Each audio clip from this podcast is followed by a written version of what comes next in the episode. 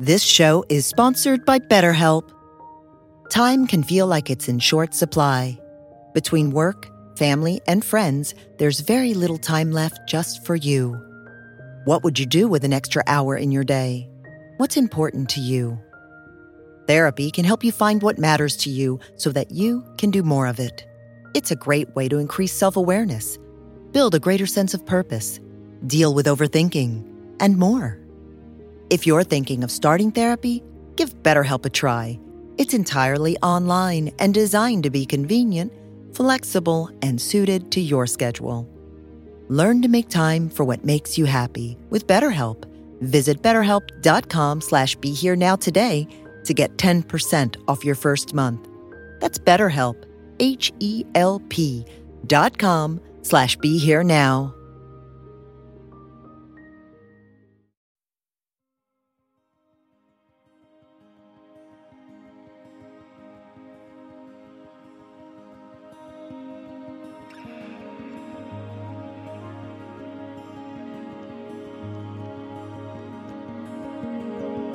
Welcome to the Be Here Now Network guest podcast.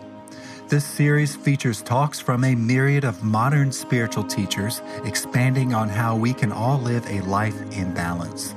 If you're interested in supporting this podcast, please go to BeHereNowNetwork.com slash guest. It has been said that there are 84,000 Dharma doors meaning doors that you could walk through to become free. And the idea that there's so many, I think 84,000 means, you know, almost uncountable numbers, is that there are different doors for different people. And uh, so, um, what I'm going to talk about tonight is the door of dependent origination, which is uh, sometimes considered to be one of the profound doors, profound teachings of Buddhism. The um, and maybe it'll be a door for some of you, and maybe for others of you it won't be a door. If it is not a door, uh, don't worry. There's more doors. My mother, when I was growing up, my mother said, "Well, I don't know if I should say this." Well, I'll modify it. She said um, something like, uh, "Don't run after the bus. There's always another one coming." So um, there's more doors coming. So dependent origination, the um, has a very, I think uh, Guy pointed out, is a very close connection between dependent origination and emptiness and even more so in Mahayana because of the teachings of Mahayana Buddhism uh, puts uh, almost almost primary emphasis to explain emptiness from the point of view of the, what's called dependent origination, conditioned arising, dependent co-arising. And um, so much so that uh, there's uh, one of the quotes here is um, whoever um, uh, what is dependently arisen, that is what we understand by emptiness. The famous Mahayana philosopher Nagarjuna. So equating the two together. So emptiness uh, as being dependently pointing to what's dependently arisen. So one of one of the implications of this idea is that in this in this kind of teaching of dependent origination, emptiness and dependent origination are not distinct, or and and and or say it differently, that emptiness is a characteristic of the things of some things. So the characteristic of water is that it's wet. And you kind of don't separate water and wetness, they kind of come together. Uh, a uh, cloud is impermanent. It's just, or a river is impermanent, just flowing. And you don't separate out the impermanence. You know, you can't take it out, the permanence from the river. It's just a characteristic of a river. It's constantly ch- uh, changing and flowing. And so emptiness in this teaching of dependent origination is a characteristic or a quality or an aspect of some things. So it's not negating that things exist. It's just explaining how they exist, the way that they exist. And they say, it said that they exist in an empty, in an empty way. And so that's what the topic for today is. What does this mean that they're empty? So it's not negating that things exist. It's negating, some, negating something about some quality of them, some characteristic of them. So, for example, I can ring the bell. Can hear the sound, and that sound is empty of material substance. That sound, I mean, the sound, sound is empty material substance. The, the, the sound, I don't think, has a weight. This, it's just, uh, it's empty of weight, it's empty of substance. So it's a, it's a characteristic of the sound to have that kind of emptiness. And there's many things in our life which we appreciate when they're empty. And uh, so uh, uh, water which is empty of impurities is clean. Someone, uh, uh someone whose uh, conscience is empty uh, would be someone who is not troubled by anything. I think the air, when it's clean, empty of smog and dust, it kind of feels good to look look out across the terrain and see the clear clear skies, clear clear air. Um, an empty hand is sometimes very meaningful. Sometimes it's very painful to ended up, you ended up empty-handed. But to come with an empty hand, to be or open, is kind of say, or say differently, to be open-handed. When's a hand open and when's a hand empty? It's kind of like you have to be empty to be open-handed and have a hand that's useful. There's a beautiful quote from a, a Christian theologian named um, Henri Nouwen that touches on the value of emptiness, being empty.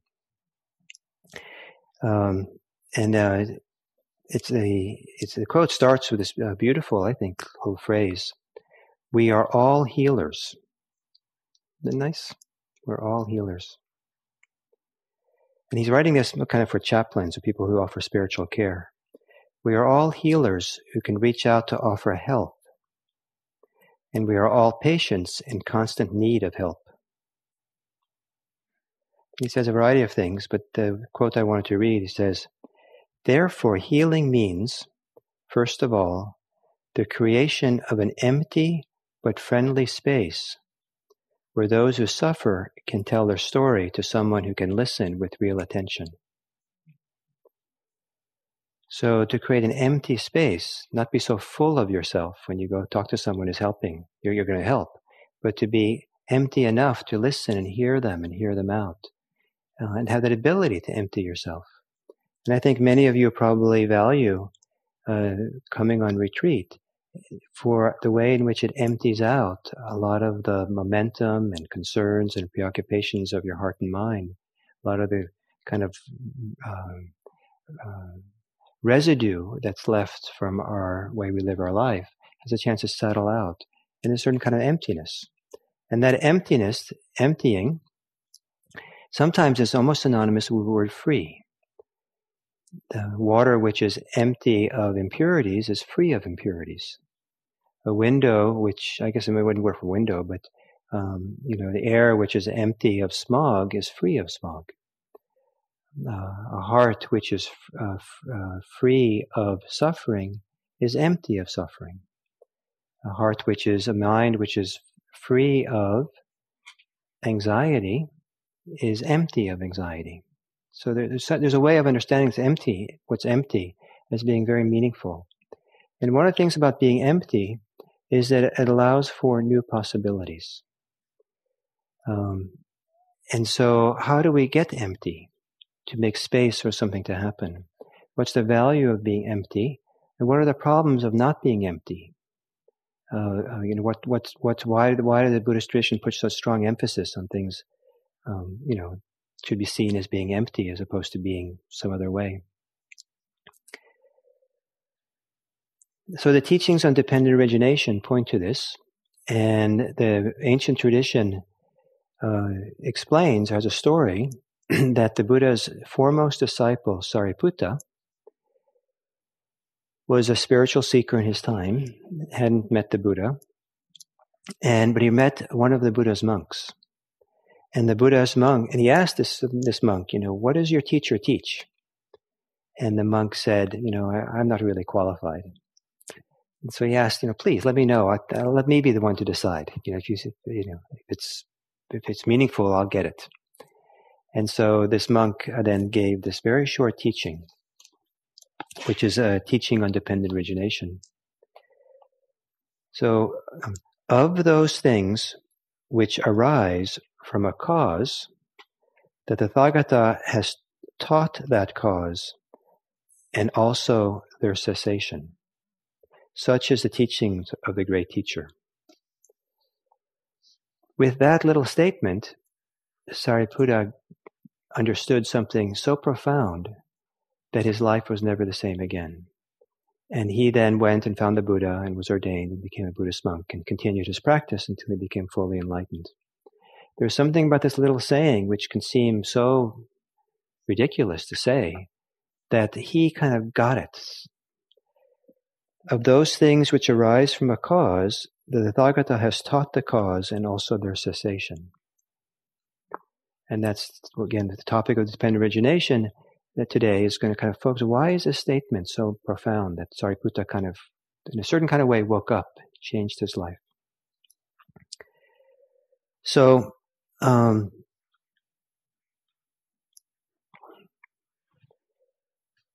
so how do things exist? Is also part of what dependent origination tries to explain. What's do, do we understand how they exist? So if I give an example of making a fist, now a fist is useful for some things. And um, if I get angry with you, it might be useful to scare you away. It might be useful for having a temper tantrum. It might be useful for, I don't know what, but I'm sure it has other uses as well to have a fist. But it's pretty limited what this hand can do if it stays in a fist. Now, this fist, what's the nature of its existence? How does it exist? Does it exist in some absolute eternal way? Is it a really existing thing? If you say it is, then I open my hand. What happened to the fist? The eternal existing solid thing. Can you find the fist now? It's gone. So if you say that it, it really exists, I go like that, it disappears. It doesn't really exist. If you say it uh, doesn't exist, and if I was, you know, a Zen master, I'd probably tap you gently to make a point. It does have a certain kind of existence, and it has a certain kind of non-existence. Existence and non-existence doesn't really doesn't really accurately speak or say what this nature of the fist is, the, the existence of this fist. The fist doesn't really exist exactly. It exists temporarily because certain things are happening, certain things have come together. I've tightened up the muscles in my hands and my forearm to pull those fingers in. And I've wanted to, I want to do it. So there has to be a thought in my mind that says, tighten up, the muscles oblige. And if I make a really hard fist, I have to continue to remind myself, keep it tight, keep it tight, because the natural tendency is that I kind of want to of that activity is to stop the activity, to relax and open up. So the existence of this fist exists in part on my on these conditions. It's that I want to tighten up and make a fist, and my muscles tighten up. If I stop wanting to have a tight fist, stop stop sending those signals into my hand, and stop tightening up my muscles, then the fist opens up. I like this analogy of a fist because you can, you can explain some other things as well. And that is, once the hand is open, the open hand is useful for a lot more things. An open, empty hand uh, can be used for picking up a tool, for shaking a hand, for giving, caressing a child. It can be used for, uh, uh, you know, the hand, the inner hand is quite sensitive compared to the outer part of the hand.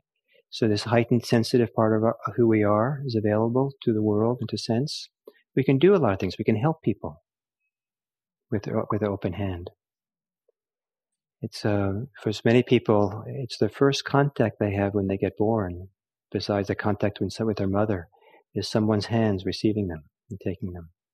Kind of touching, you know, the contact we have with hands, what we can do. I think that if that if the midwife, you know, was going to only had a fist,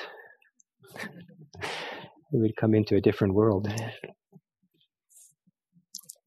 So to be able to release the fist. So the same thing is true for our hearts and our minds.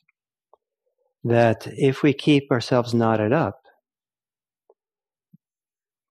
caught up, if we keep ourselves attached to things, it might have some use. Maybe once upon a time it was useful. And I would, I would venture to say that we don't try to get attached and hold on unless we think it's useful. Something thinks it's useful. To protect ourselves, to get what we want, to do something. Maybe once upon a time it was. But to go around chronically knotted up, fisted up in the mind or the heart, limits us dramatically from what, you know, all the other things we can do with an open heart, an open mind. And, um, and the most sensitive parts of who we are are found in that openness, not in the clutching and the, that goes on. So then the question is like the fist, are there conditions that are behind the clutching of the heart and the mind? Are there things that it arises in dependence on? And so, you know, so it could be that I'm all closed down because I'm afraid.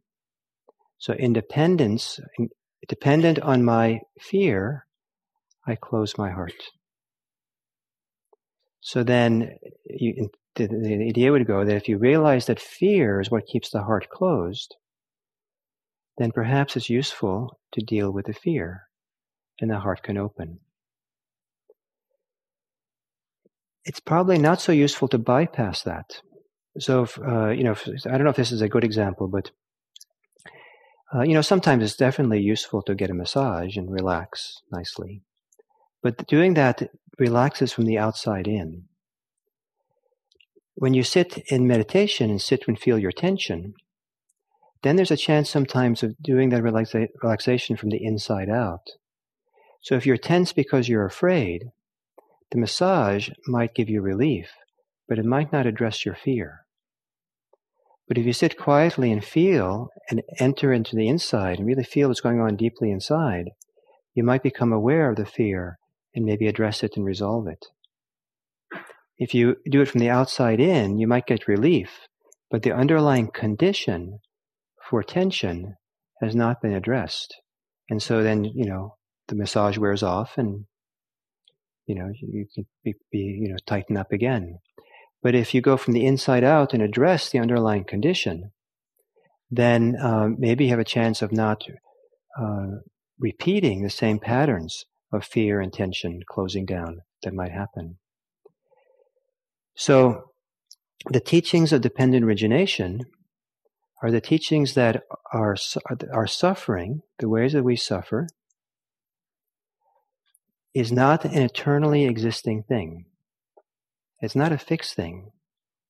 And it isn't that it, and it, we don't want to say that suffering exists, absolutely. But we don't want to say that it doesn't exist either. Anybody who hurts knows that, I've had, I've had people, people into them kind of a certain kind of, kind of over the top, idealistic emptiness philosophy will look at me and say, you know, your suffering is empty. You know, like just, you know, there's no suffering, basically. ouch, now I hurt more. Yes, it's empty, but you know, it hurts. so, you know, does it exist? Does it not exist? Does my suffering really exist? Does my suffering not exist? That's not the question that is interesting. What's interesting from the Buddhist point of view is what's the condition that out of which originates the suffering. So if it's tension or closed heart because you're afraid, then the fear would be that condition. If it's um, tremendous disappointment in something, and the condition for that was um, greed, then rather than dealing with disappointment, maybe it's more more significant to deal with the greed underlying it.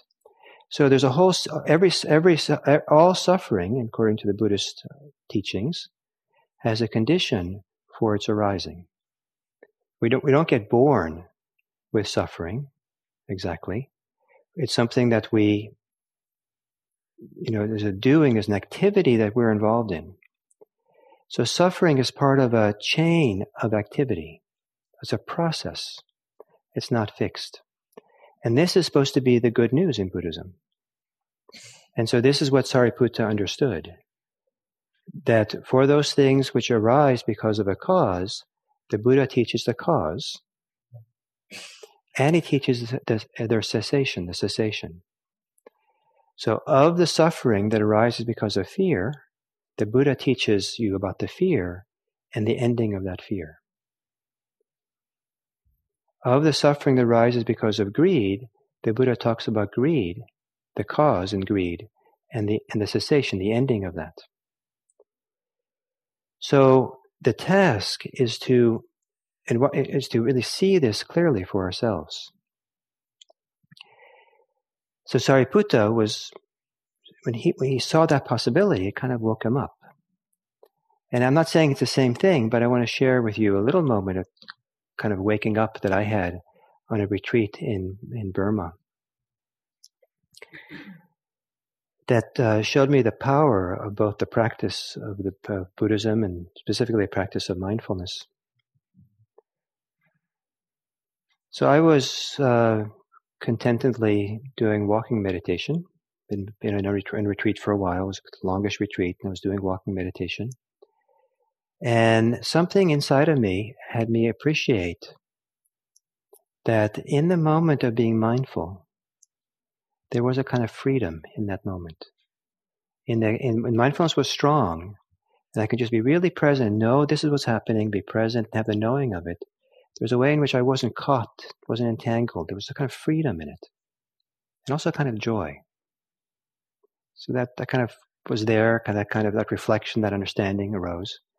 The next thing that arose for me was the understanding or the idea that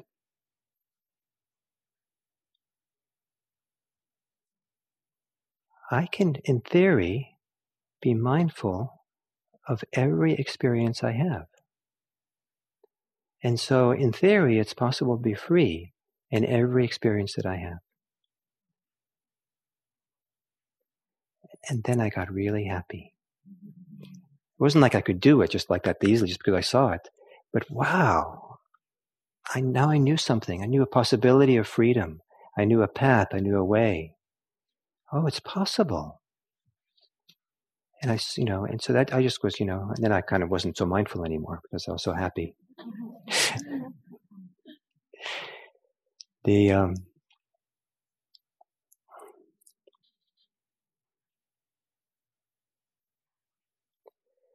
So the dependent origination is uh, usually talked about in two different ways. One way is as a, as a principle, and then some people associate with what um, Sally's going to talk about in a few talks from now, which is the chain of dependent origination.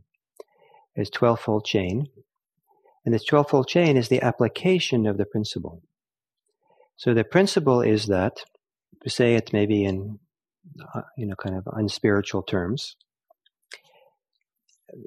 um, um, there is X. X originates from Y with the seizing of Y, X ceases as well.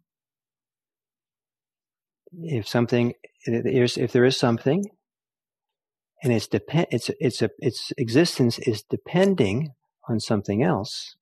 If that something else ends, the first thing ends. So I you know, you don't, don't push the analogy too much, but um, the rain is dependent on the clouds. The clouds go away, and there's no more rain. So that's the principle of dependent origination. And uh, in, in, the, in the passage 29, there's one of these versions of this principle. When this is, that is. From the arising of this comes the rising of that. When this isn't, that isn't. From the stopping of this comes the stopping of that. So this is this is the principles of dependent arising. Dependent means that arises in dependence on something, and arising. the word is actually uh, which means the sum means with. So co-arising things uh, because some things arise together. some things clearly follow kind of a chain. One follows the other. So the um, the famous teachings in Buddhism of the Four Noble Truths are an application of this teaching of dependent origination. So the Four Noble Truths is there's suffering and there's a cause or, an, or, or, or something that arises dependent on. And if that cause or that condition goes away, then that suffering goes away. So to, if we kind of restate it here, um, when craving is, suffering is. With the arising of craving comes the arising of suffering. When craving isn't, suffering isn't. From the stopping of craving comes the stopping of suffering or to say it in a way that I kind of like. I think it's for me, it kind of has more of an impact or punch. If you cling, you will suffer. If you let go of that clinging, the suffering stops. And I like saying it this way. I like saying it this way that this principle here is because if you start the way the Four Noble Truth is usually stated, suffering, the origination of it, the origins of it, the cessation of it, then people say, wait a minute. All suffering comes from craving? I'm sure there's suffering which doesn't come from craving. I think people protest too much. Some people really want their suffering. But if you say it the other way, if you cling, you will suffer. It's hard to argue with that. Maybe there's suffering, that other kinds of suffering that doesn't come from clinging. But if you cling, you will suffer. So watch out.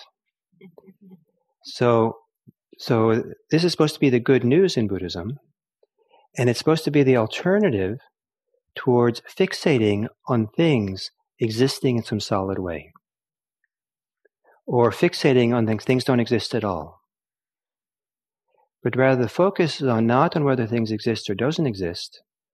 The focus is on understanding how they come to be. And they come to be dependent on conditions. And that gives you a wedge, gives you a, a uh, an approach to change the stream of suffering that you have. Part of this theory, I think, goes along with it. It's not stated in the text. And that is that um, the cause, or the, or the, say the cause, the condition for suffering is something that's being recreated moment by moment. So it's a little bit different than how it's conventionally understood, where, you know, the, something happened to me yesterday or 10 years ago, someone someone cheated me cheated me out of my bank account, and I've been you know struggling ever since, and I suffer because of all kinds of reasons because of that. So the condition for my poverty is this guy who took my bank account. That's not going to change. But the but it isn't that's that's considered an, a supporting condition. The immediate condition that we can have something to do with is how we how how I relate to that situation and how I my attitude towards it, my reaction to it, my judgments about it, my feelings about it. And those are getting recreated moment by moment. And that's good news as well, because I might not be able to do anything about the lost money 10 years ago. I might not have be much to do about my poverty, perhaps, but I can have a lot to do with how I hold that, how I relate to that. And do I hold it with fear? Do I hold it with greed? Do I hold hostility and anger? And that whatever the hostility, the anger, the fear, the greed that still might be operating, the clinging that's there, that's being recreated all the time. And so that's why this thing is good news, because the primary condition for our suffering that we can make a difference with is something that, uh, an activity, a process inside of ourselves that's ongoing. It doesn't justify what happened 10 years ago. It doesn't mean we have to ignore it or, you know, do whatever we need to do. but it's the good news about can we stop, get quiet enough, or settled enough, focused enough to begin taking greater responsibility and care for this inner life, for the quality of the inner life? Can we begin seeing where the conditions are, what we're doing, what our contribution to it is? What is our contribution to our suffering? And my, my idea is that if you want to find the Buddhist path of practice, the quickest way to find it is by noticing your contribution to your suffering. Other people might have contributed to it. This is not to deny the fact that you got to take care of other people's what they're doing to you. But you don't find the Buddhist path there, path of liberation there. You find a mature Maybe you find human maturity in taking care of the things in the world. But if you want to find the path of liberation, the primary place to find it is by looking at, at your own contribution to your suffering. So, someone once said, once you've taken refuge in Buddhism and the Buddha Dharma Sangha, you have no reason anymore to complain. What do you think of that? you can you can compl- you can complain about it later if you want. So, um, and I think the reason for this idea is that because once you really understand this this principle of dependent origination and where this and how it applies to suffering and how we're supposed to then begin taking responsibility and uh, take and look at our contribution, that becomes the primary, you know, you know, place we find our freedom. So, um, so one of the ways that people cling, one of the things people cling to, is what uh, Guy talked about this morning: the clinging to self. And it's a very tenacious kind of clinging because sometimes it's very obvious that holding on tight, but sometimes um, it's very subtle. So subtle that there are some Buddhist teachers who say even the very notion, the feeling, the sense of I am involves a very subtle kind of clinging, holding, fixing, fix, fixing on something. And so even the sense of I am is a fixation, let alone all the kind of grosser kind of ways we can get attached to self identity things. And as Guy said so beautifully, uh, you talked about ahamkara and my, my what is it? Ahamkara, you know, selfing, uh, I making, and mind making.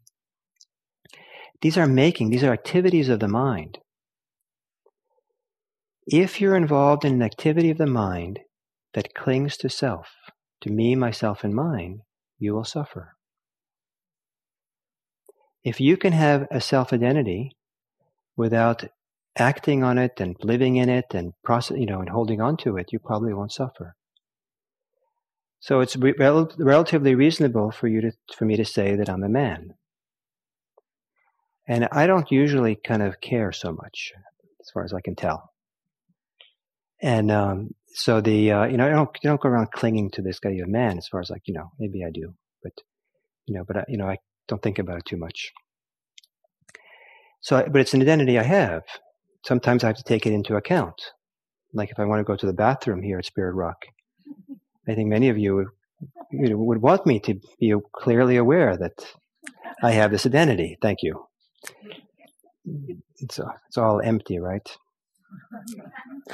So I can go empty myself anywhere.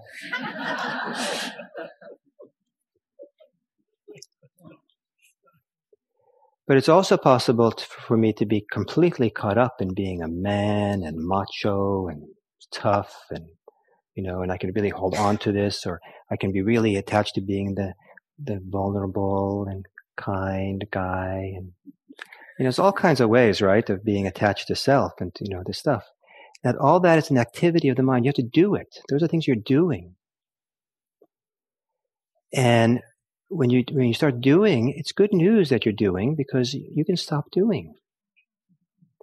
And you can stop doing without needing to debate is there or is there not a self? Is there or is there not a self is the same as is there a fist or is there not a fist? Sometimes there is, sometimes there isn't. Depends how you look at it.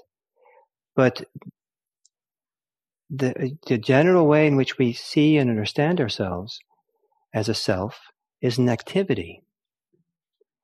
And all activities of the mind can be calmed down. And that's another piece of the good news. You don't have you don't have to always be so busy. Nibbana, nirvana, is basically a really good vacation. It's a way of really putting to rest and stopping all that incessant activity. And one of the reasons why Buddhists are so hung up around this thing about self and not self, and really make such an important teaching of it, is because it's one of the primary places where we cling and hold on. And if you get involved in one philosophically justifying there is a self or there isn't a self, you're missing the boat. You're missing to look to look at what's really useful. What's useful to do in terms of liberation is to find a path in yourself to understand the activities that you do that are the origination, the conditions for the arising of suffering. And if you're clinging to self, you will suffer. If you're clinging to ne- needing to have a belief in a self, you'll suffer. The activity of believing in a self is not needed to become free. The activity of believing that there is no self is not needed to be free. So that's why the Buddha, I believe, said, put aside all the thoughts, all the approaches to understand your life from the point of view of was I, was I not, will I be, who am I, am I, am I not, that I read the other day. And he said, rather, understand it from the point of view of dependent origination. Because then if you start looking at the actual process you're involved in, then you have a chance of getting in there and doing something about it, changing it, shifting it, freeing it. And the, what I read a few days ago was instead of all that self kind of analysis, look at suffering, its origination, its cessation, and the way to its cessation. and this is another way of saying dependent origination. Things arise because of conditions. When those conditions are put to rest, then um, uh, the original thing goes is put to rest as well. As I look at the, the teachings of uh, the Buddha in the early texts,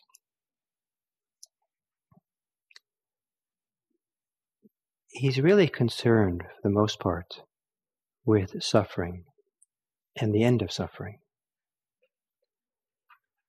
And you might think that that's a pretty limited approach to religious life. It encompasses a lot more. But that's kind of the, the gist of what it's about because it's so meaningful to help our, ourselves and other people not to hurt so much. We have a world of people who hurt in deep and profound ways. And what is it? How can we really address the deep hurt, the deep suffering people have that really gets to the root? And, and so the Buddha, that's what the Buddha was concerned with. How do we get to the root? How do we get to the root?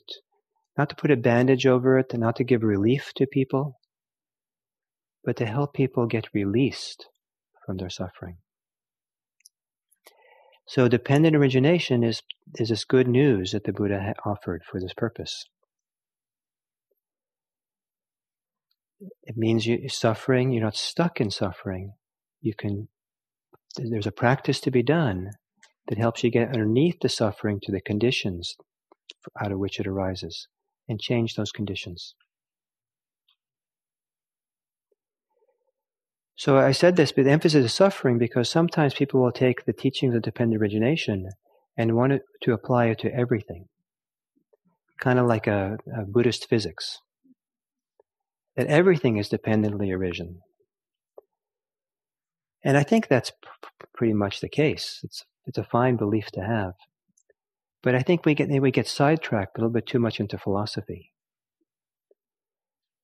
the, uh, as I understand it, the point of these teachings is to help be a mirror so that we're willing to do the deeper work of looking again, looking more carefully, getting quiet enough, still enough, concentrated enough, so that we can see our contribution.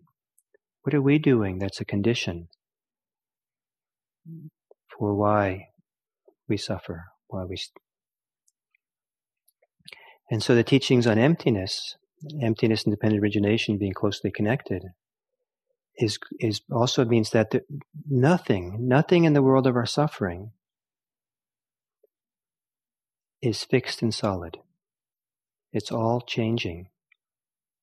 And it's all changeable depending on the conditions that are in place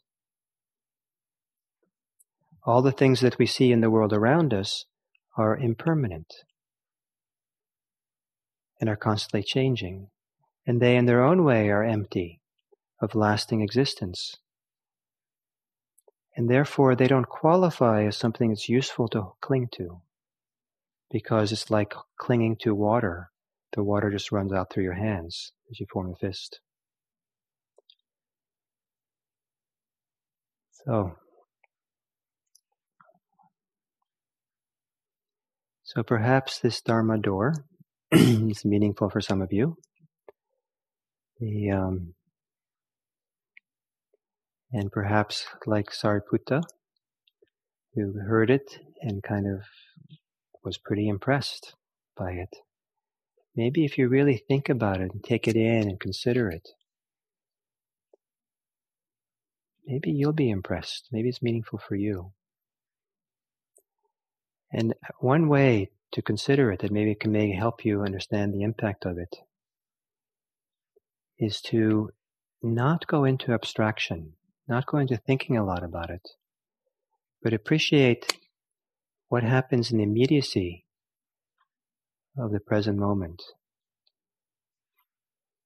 And that there's some way of seeing in the immediacy of the present moment what's happening and your relationship to what's happening. And that in your relationship to what's happening, you can find this whole dependent origination. Whether dependent origination is something that's ultimately philosophically, you know, valid in all possible directions, isn't as interesting as in the immediacy of your life. There's what's happening and there's a relationship to what's happening. That relationship is a condition for something else, and that relationship arises out of other conditions. And if you appreciate the conditioned nature of that, how things arise because of conditions, and that the conditions are not fixed, that then there's a possibility of being free in any situation you find yourself in. Any moment, any time that's here and now. But if you don't get close to the present and stay in abstra- abstractions about it all, I don't think dependent origination is going to have much meaning, unless it's just a nice philosophical idea. So if you take it in and consider this teaching, you might try to consider it from that perspective of the immediacy of now. What's happening now? What's happening and what's your relationship to it?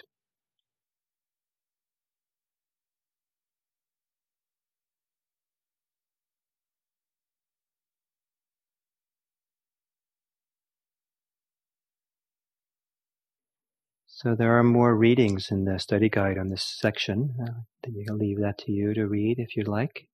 I think uh, hopefully the talk kind of sets up the readings so they make a little more sense than they would otherwise. So let's take uh, a few minutes to sit and recollect.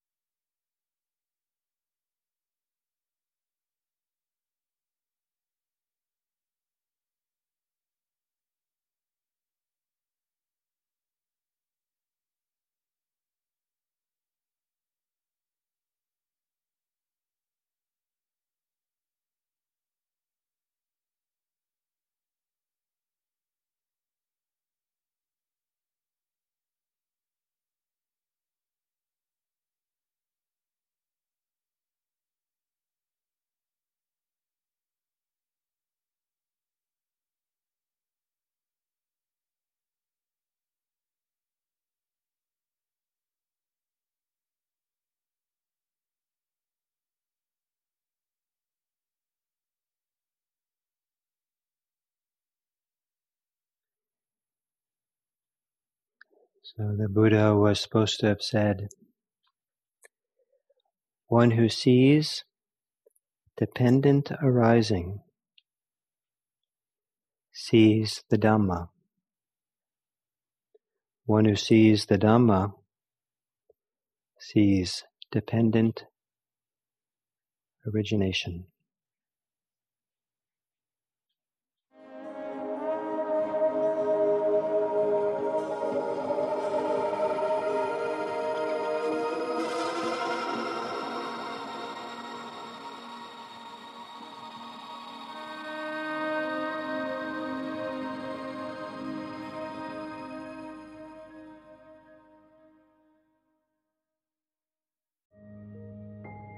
This show is sponsored by BetterHelp. Time can feel like it's in short supply. Between work, family, and friends, there's very little time left just for you. What would you do with an extra hour in your day? What's important to you? Therapy can help you find what matters to you so that you can do more of it. It's a great way to increase self awareness, build a greater sense of purpose, deal with overthinking, and more. If you're thinking of starting therapy, give BetterHelp a try. It's entirely online and designed to be convenient, flexible, and suited to your schedule. Learn to make time for what makes you happy with BetterHelp. Visit betterhelp.com slash be here now today to get 10% off your first month.